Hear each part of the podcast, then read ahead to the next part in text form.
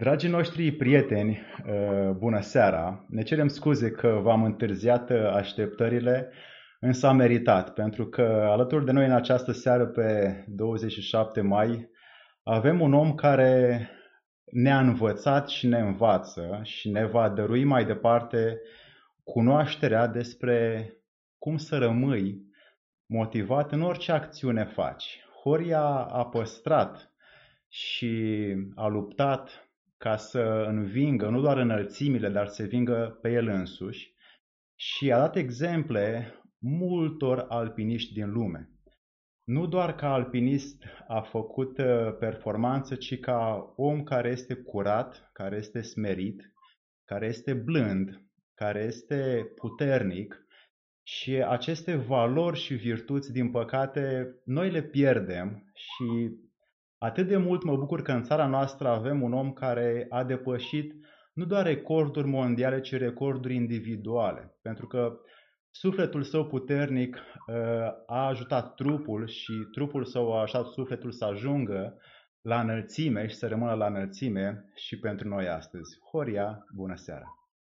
Bună seara! Uh, ai uh, făcut de-a lungul timpului nouă vârfuri fără oxigen. Nu o să intrăm în uh, această performanță de optimier pe care i-ai făcut în Nepal, ci mai degrabă o să abordăm uh, puterea ca virtute, motivația, claritatea mentală pe care tu trebuie să o ai ca să-ți păstrezi voința la înălțime și aici printre oameni. Cum reușești să te păstrezi în această curățenie interioară și să nu cazi? Uh, mă chinui.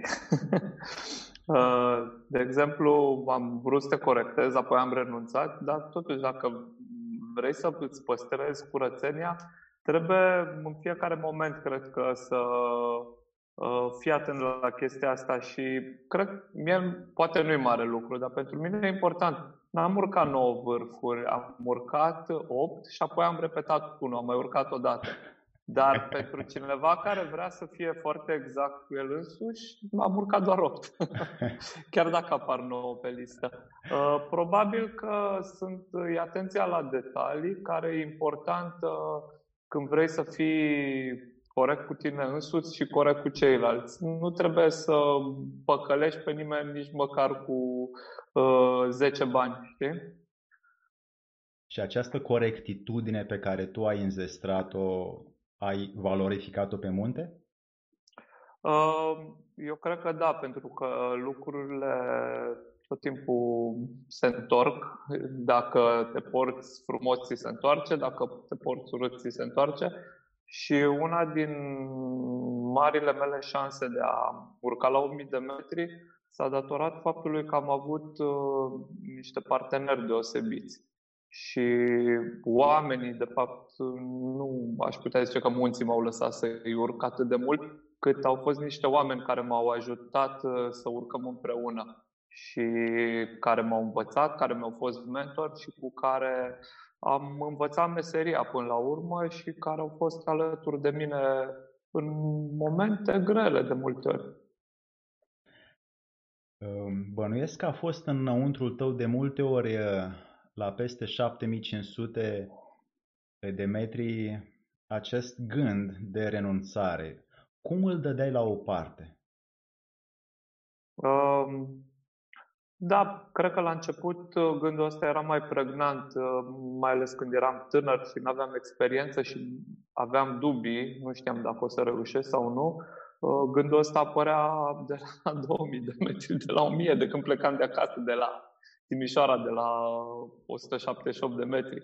Dar a fost tot timpul un lucru care m-a împiedicat să renunț și anume munca depusă înainte, uh, investiția pe care o făceam în fiecare expediție, anul de eforturi, uh, chinuiala cu sponsorii, de a face rost de bani, de a uh, merge când plouă, să-ți ia dida și picioare să te apuci să alergi.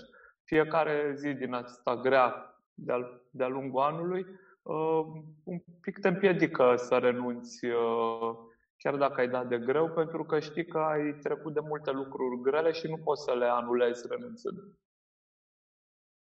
Ai avut și niște experiențe um, și nefericite cu moartea unui prieten foarte drag ție pe care l-am văzut cu un râs extraordinar de frumos și era un om atât de curat care nu s-a mai întors de pe Anapurna și tu ai fost omul care a făcut tot ce a putut pentru el. Cum ai trăit după acel eveniment neplăcut?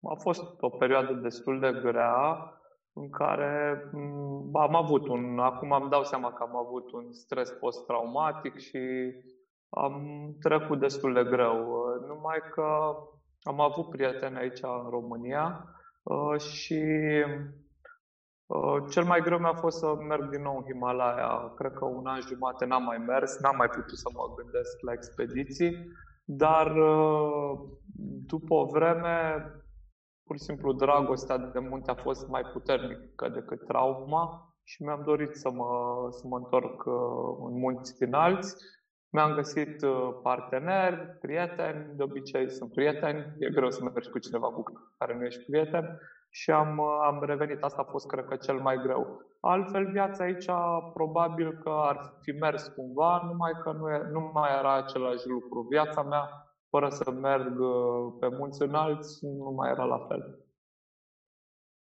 Um, știu că eu n-am urcat decât până la 7000 pe Aconcagua și abia am coborât de acolo. Însă ce am trăit acolo ca experiență n-am apucat în altă parte să valorific ca intensitate. Bănuiesc că mai sus este și mai intens. Cum este între a peste 7500 până la 8800? Cum se desfășoară acolo lucrurile la acea înălțime? Uh, cam de acolo începe greul. Și cele mai multe expediții se termină pe la 7000-7500 pentru că de acolo începe să fie vânt puternic, vremea e rea, de multe ori nu prinzi o fereastră de vreme bună, adică de acolo începe să bată tot timpul atât de tare vântul că nu poți înainta și noi zicem că cam de acolo, din, acolo începe zona morții și de acolo nu te mai duce corpul, ci te duce doar capul înainte până pe vârf. Este o problemă de mentală în mare măsură. Uh, bine, trebuie să fii și foarte bine antrenat, dar sunt foarte mulți alpiniști bine antrenați, dar care nu reușesc să urce din cauza uh, voinței, să zicem așa simplu, nu sunt suficient de motivați și nu reușesc să facă, e așa un efort la limită, de fiecare dată ești la limita puterilor, uh, dar cu timpul și cu experiența știi că vei reuși și ai mai multă siguranță. Uh, poate că în primele expediții, când nu știam treaba asta, îmi doream mult mai mult să ajung pe vârf. Credeam că e ultima mea șansă de a ajunge pe un omiar și așa era și o mică disperare de a face tot ce pot și așa ajungeam. Acum știu că dacă rezist suficient de mult, va fi frig, va fi uh, puțin oxigen, dar știu că e puțin o problemă de răbdare să trec prin zona aceasta, ajung pe vârf, cobor cât mai repede și uh, expediția e reușită, pentru că până la urmă, în afară de anul de muncă, acolo noi stăm două luni până vine ziua de vârf și Uh, dai cu piciorul și la două luni de stat prin ghețuri și zăpezi singur uh, sau cu prietenii de expediție, dar departe de țară, de familie. Uh, toată lumea iese la bere și fetele sunt fuste scurte și noi stăm acolo înghețați și nu-ți vine să pleci fără să măcar să încerci cu adevărat vârful. În acest fenomenal film pe care, dragi prieteni, vi recomand, Super Hombre, care îl găsiți pe Vimeo, de închiriat, te-a întrebat Ștefănuț când l-ai sunat după ce ai coborât, cred că la a treia sau a patra bază de pe Everest. Da. Te-a întrebat Ștefănuț de ce. De ce ai urcat pe Everest? Și filmul s-a terminat acolo, n-ai mai răspuns după. De ce? Da, e, cred că, adică nu cred, sunt sigur, realizatorii filmului uh, au uh, pus această întrebare la sfârșit pentru că, până la urmă, uh, chiar dacă uh, Ștefan a avut un scop precis, ea a fost gândită ca o întrebare retorică pe care să-și o pună cei care văd filmul, să-și răspundă fiecare în felul lor de ce ar urca un vârf, de ce ar uh, împinge lucrurile la limită, dacă își doresc asta. Și răspunsul meu este așa cum un răspuns bun a avut Hillary, care a spus pentru că, sau Mallory, printre primii care au încercat Everest, au spus pentru că există. Mallory a zis asta. De ce vrei să-l urci? Pentru că există. Acum n-aș vrea să intru clișee, dar pentru mine un răspuns bun ar fi pentru că e foarte important pentru mine și pentru că vreau să-mi demonstrez mie însumi, în primul rând, că pot să fac asta. Uh, dacă aș fi putut să urc și să nu afle absolut nimeni și chiar am avut o situație în care eram foarte aproape de a se întâmpla așa, uh, aș fi făcut-o. Aș fi înfruntat aceleași probleme, greutăți și riscuri și probabil ar fi trebuit să nu spun la nimeni că am urcat, pentru că situația atunci era de natură că ar fi trebuit să urc noaptea. Și dacă urcam noaptea, era posibil să n-am nicio fotografie, niciun film și să fiu sincer, decât să intru în dispute pretinzând că am urcat pe un vârf și nu am dovezi, ar fi fost mult mai simplu să nu mai spun la nimeni, să o las așa. Și au fost alpiniști care au făcut asta uh, și um, să, să știu că măcar pentru mine am urcat. Este o, o scenă în acest film care mie mi-a plăcut foarte tare și uh, m-a, m-a cucerit acea scenă în care erai undeva, uh, nu mai știu pe care munte, pe care vârf te duceai și era o pasăre lângă tine pe la 7000 de metri și tu, mâncai un, da. și tu mâncai un ou și ai împărțit din uh, hrana pe care mulți oameni s-au străduit să o ducă acolo sus, ai împărțit cu acea pasăre care era flămândă, probabil pe acea zăpadă. Un gest uh, notabil.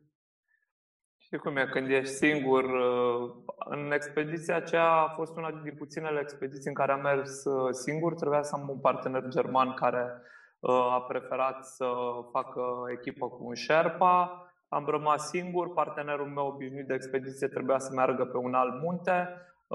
Și am decis fiecare să mergem să-și vadă de proiectul lui în acel an. Uh, germanul a renunțat, am rămas singur și după săptămâni de singurătate pe acolo, pe la 7000, te cam împrietenești cu cine poți, știi, nu prea ai de ales. Și când ai un prieten care stă cu tine, împarți ce ai. E, e de bun simț. În acest timp în care tu acum vorbești, eu pun niște poze cu tine uh, pe YouTube despre o parte din antrenamentele și dificultățile tale, poze care sunt de pe contul tău de Facebook.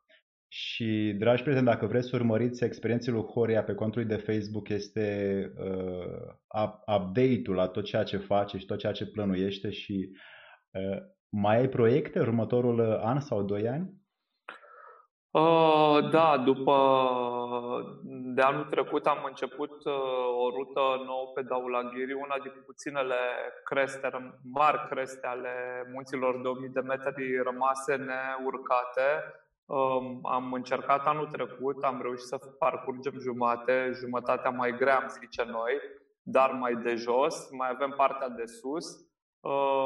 Din păcate, vremea nu ne-a dat voie anul trecut, corzile au rămas acolo și anul acesta am încercat din nou, numai că atunci când am ajuns în Nepal, acum uh, aproape două luni, uh, pur și simplu s-au închis toate traseele, guvernul nepalez uh, a interzis ascensiunile pentru a nu se intra turistic și a nu răspândi COVID-ul și a trebuit să mă întorc acasă, care întoarcerea a fost o altă aventură și m-am discutat cu colegii mei de expediție și a rămas să mergem uh, anul viitor. Ehm, când ești acolo în cort, uneori singur, uneori cu natura în fața ta și ai, ai niște peisaje în film de îți tai respirația. Ce faci mai toată ziua când trebuie să aștepți să te aclimatizezi? Durează uneori și săptămâni întregi. Uh, eu de obicei încerc să-mi iau ceva de citit. Prietenii mei și au muzică, dar uh, încercăm să facem în așa fel încât să nu avem uh, perioade foarte lungi de stat. Câteodată ne și reușește, de obicei muncești, apoi te odihnești și nu ai foarte mult timp liber. De exemplu, în expediția de pe Everest din 2017 nu am avut decât o singură zi liberă, liberă. În rest am avut numai zile de muncă și zile de odihnă care se intercalează. Și a mers totul foarte, foarte bine. Dar se întâmplă uneori să stai două săptămâni și să aștepți, ninge și nu ai ce să faci. Atunci e bine să ai cărți, să ai niște prieteni cu care să stai de vorbă, să ai niște preocupări, chiar și să scrii. E, e mai bine decât să nu faci nimic. Ne întreabă o doamnă pe, pe, pe YouTube care este cartea ta preferată? Uh, cartea mea preferată uh, depinde ce citesc în uh, fiecare an. Am mai preferată, dar de exemplu acum am recitit o carte care mi-a plăcut foarte mult. Chiar aseară m-am apucat să mai citesc din ea. Se numește Freakonomics, a lui Stephen Lewitt și care e o carte despre economie și uh, modul de comportare a oamenilor uh, în diverse situații. Ai vreo carte sau vreo, nu știu, vreun om care te-a inspirat să-i urmezi experiențele? În ce privește muntele? Da. Da, au fost mai mulți, mai mulți, mai mulți. Haideți să alegem trei, aș putea zice așa. Primul a fost Reinhold Messner, care a fost un al, primul alpinist care a terminat, a urcat toate cele 14 vârfuri de 8000 de metri și care m-a inspirat uh, prin faptul că era foarte calculat, foarte inteligent și tot timpul căuta rezolvarea problemelor, nu se arunca cu capul înainte uh, și găsea niște soluții incredibile la situații aparent fără de ieșire. Uh, Apoi a fost uh, parte, fostul meu partener uh, Iñaki Ochoa, care era un om iubit de toată lumea din Himalaya și de aceea au, au și încercat foarte mult să-l salveze. Au venit foarte mulți oameni în ajutor pentru că el, la rândul lui, de pe foarte mulți îi ajutase pe câțiva le salvase viața în Himalaya și uh, era un tip foarte jovial, era, era o plăcere să, să te întâlnești cu el. Uh, iar al treilea om aș putea zice că este Peter Hamor, actualul meu uh, partener, uh, care este un uh, tip foarte uh, calculat și care știe cum să facă să nu riște. Să împreună ne calibrăm foarte bine uh, și reușim să reducem riscurile, să ne întoarcem de fiecare dată acasă. Uh, știu că dacă sunt cu el, șansele să pățesc ceva rău sunt foarte mici. Uh, iar anul trecut a fost o inspirație pentru mine ca și cățărător, partenerul român de expediție împreună cu Peter, Marius Gane, care este un cățărător extraordinar. Uh, ai avut o... Adică mi-aduc aminte de o întrebare din film uh, în care l-ai întrebat tu pe Ochoa dacă ești căsătorit. Și... Da, era una din glumele noastre pentru că uh, de obicei mulți din alpiniștii din Himalaya nu se căsătoresc și nu-și fac familie fix pentru că consideră că e prea periculos și Uh, el fusese căsătorit și nu mai era căsătorit, ci era una din glumele noastre. Și a răspuns că eu sunt acum căsătorit cu muntele și probabil cu muntele, după da. câteva zile sau nu știu după cât timp a fost asta Uh, uh, cred că a fost uh, cu o expediție înainte această poveste. Uh, 2007, l-a murit în 2008, dar uh, da, el era într-adevăr căsătorit cu muntele și principala lui preocupare era să fie pe munte. Ai uneori la în zona aia morți la 7500, peste 8000, momente când efectiv corpul colapsează? Chiar colapsează, nu, dar există o situație anume, de fapt aceea e situația pentru care mă antrenez, pentru a ajunge pe vârf doar trebuie să merg într-un anumit ritm care e constant. În schimb, coborârea necesită un efort foarte mare, ești mult mai obosit la coborâre și pur și simplu de multe ori nu poți să faci mai mult de 3-4 pași fără să te oprești.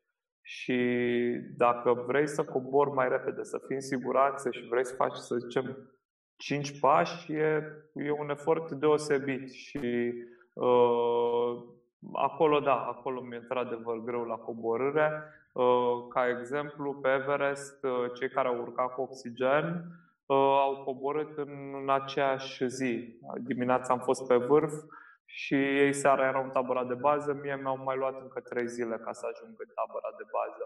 Și am mers mult, mult mai încet și a trebuit să dorm câte o noapte ca să mă refac, pentru că la sfârșitul a 8 ore de coborâre, pas cu pas, foarte încet, eram uh, incredibil de obosit și n-aș fi putut continua cu încă o tabără. Um, am văzut momentul când ai ajuns tu pe Everest în uh, filmul Super Hombre și Uh, mă uitam cât de liniștit erai și cât de calculat erai în același timp.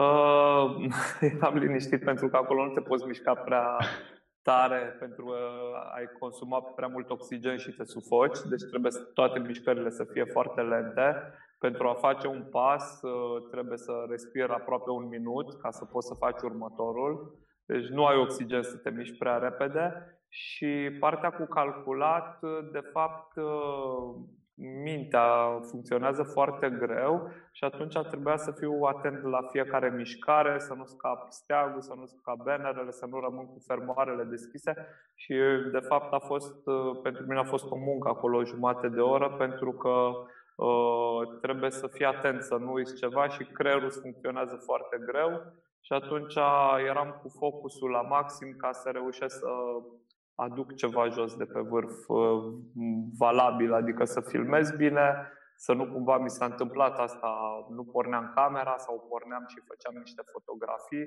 și am încercat să fiu foarte atent și probabil că se vede asta, că eram oarecum robotic. Era la un moment dat în tabără, tot în film, în Super Home apare când spuneai că te doare tot. Te doare corpul, buzele erau uh, mărite și efectiv fața, fața se modifică. Apar niște schimbări, mai exact ce se întâmplă după 7000-7500 în corp?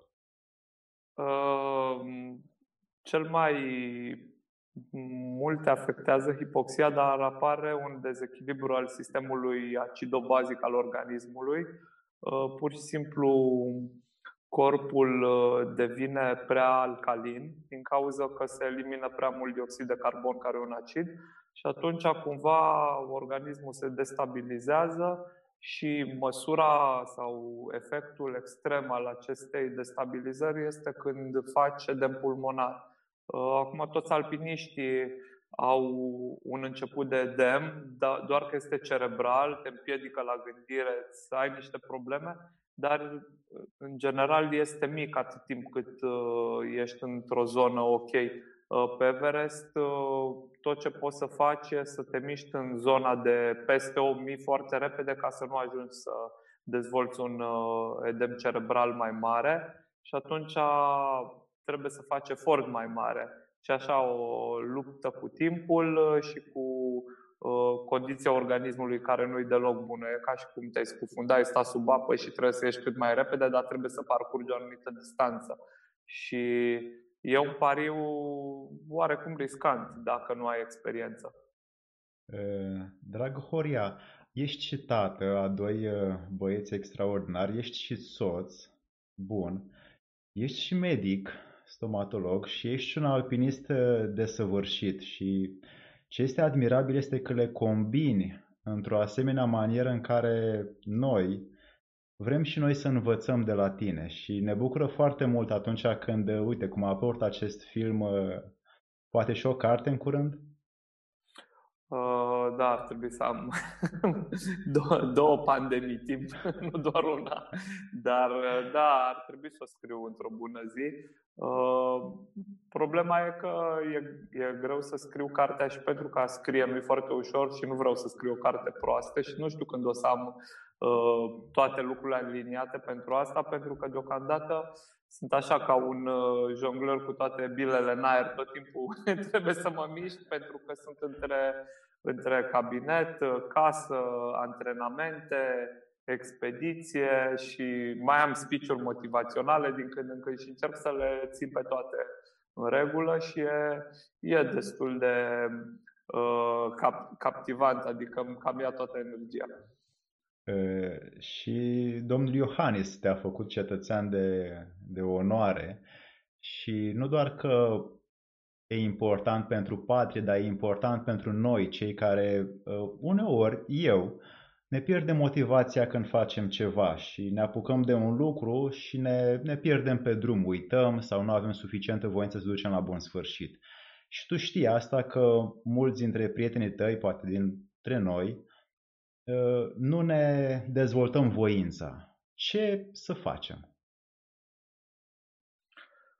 Uh, e cam greu să dau lecții, mi se întâmplă și mie chestia asta. Câteodată mi se întâmplă să nu mă pot ține de lucruri. Numai că, uh, cel puțin uh, în, uh, în partea cu muntele, uh, pentru mine e foarte important să supraviețuiesc, iar antrenamentul, toate aceste succesiune de pași mici care duc la urcarea unui munte, Uh, sunt importante pentru că nu vrei să te duci nepregătit.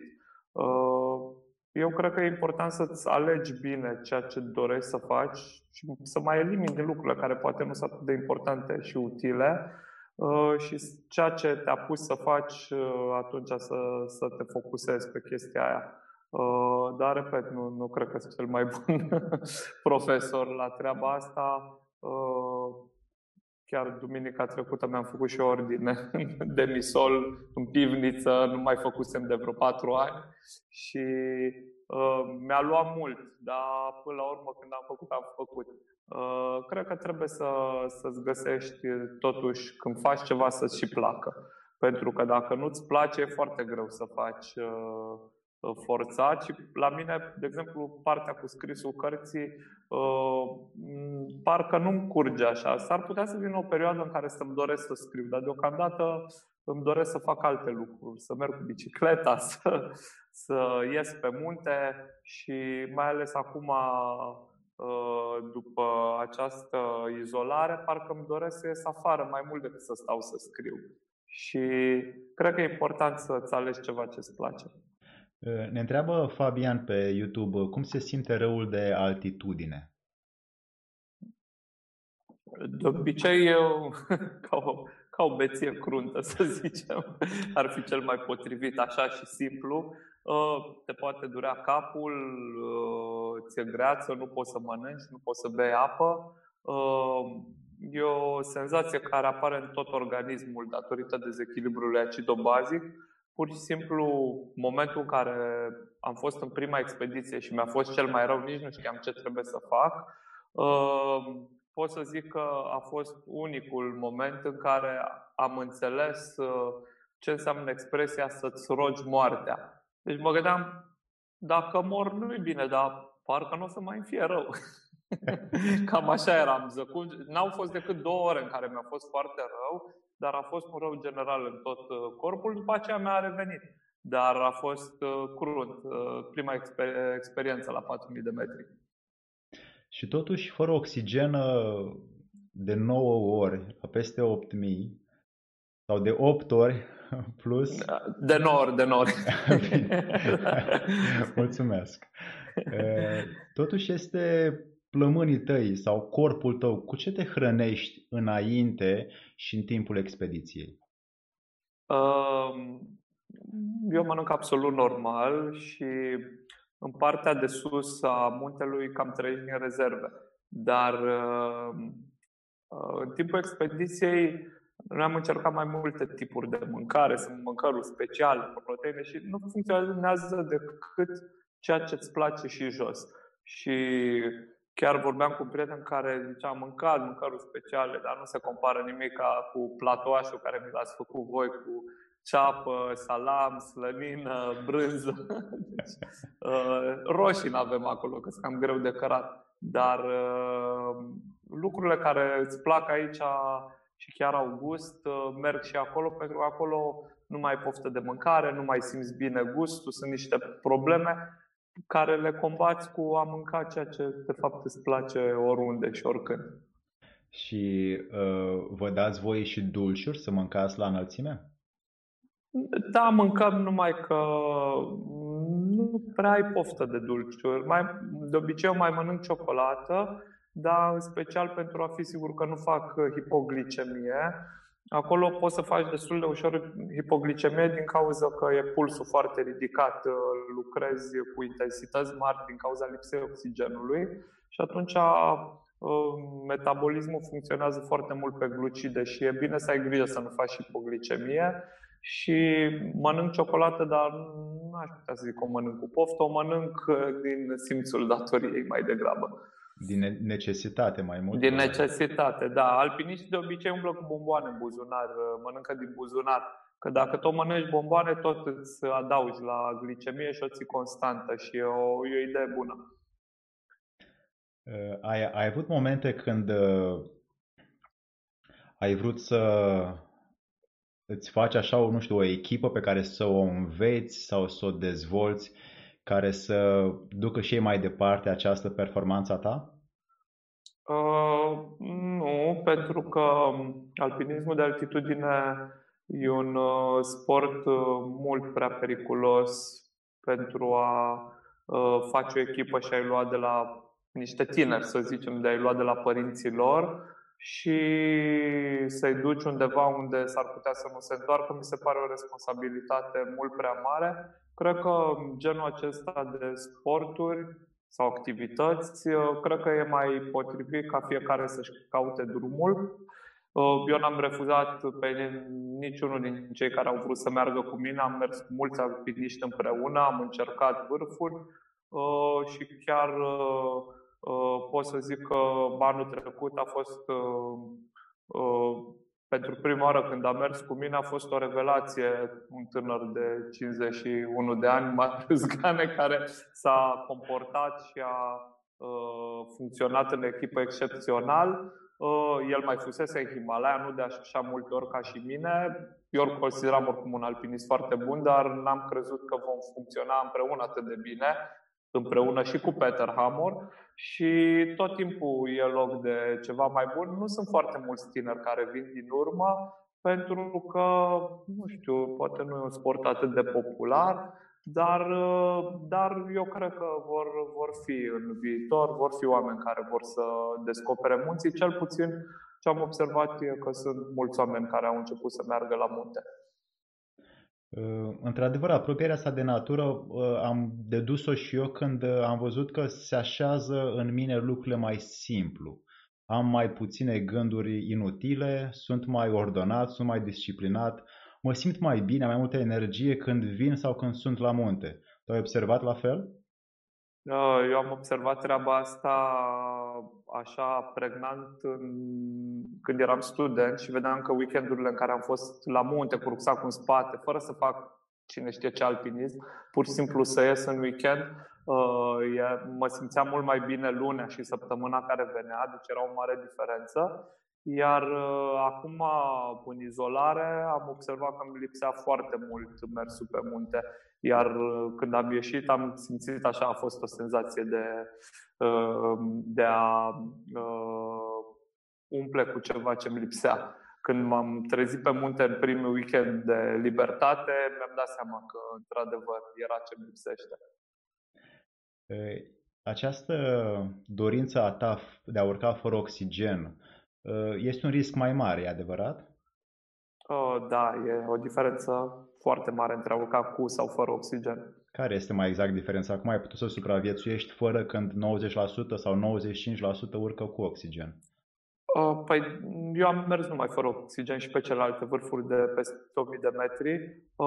Eu nu mi-am propus să folosesc oxigen pentru că când am urcat prima oară pe K2, care e comparabil cu Everestul, uh, am reușit fără oxigen și atunci n-am mers cu oxigen din cauza că nu aveam bani de oxigen și de șerpași care se ne care. Iar după aceea am învățat de la mentorii mei etica alpinismului de altitudine, pentru că dacă folosești oxigen, de fapt cobori altitudinea muntelui. La fiecare litru pe minut dat la robinetul oxigenului, cobori altitudinea muntelui cu 1000 de metri.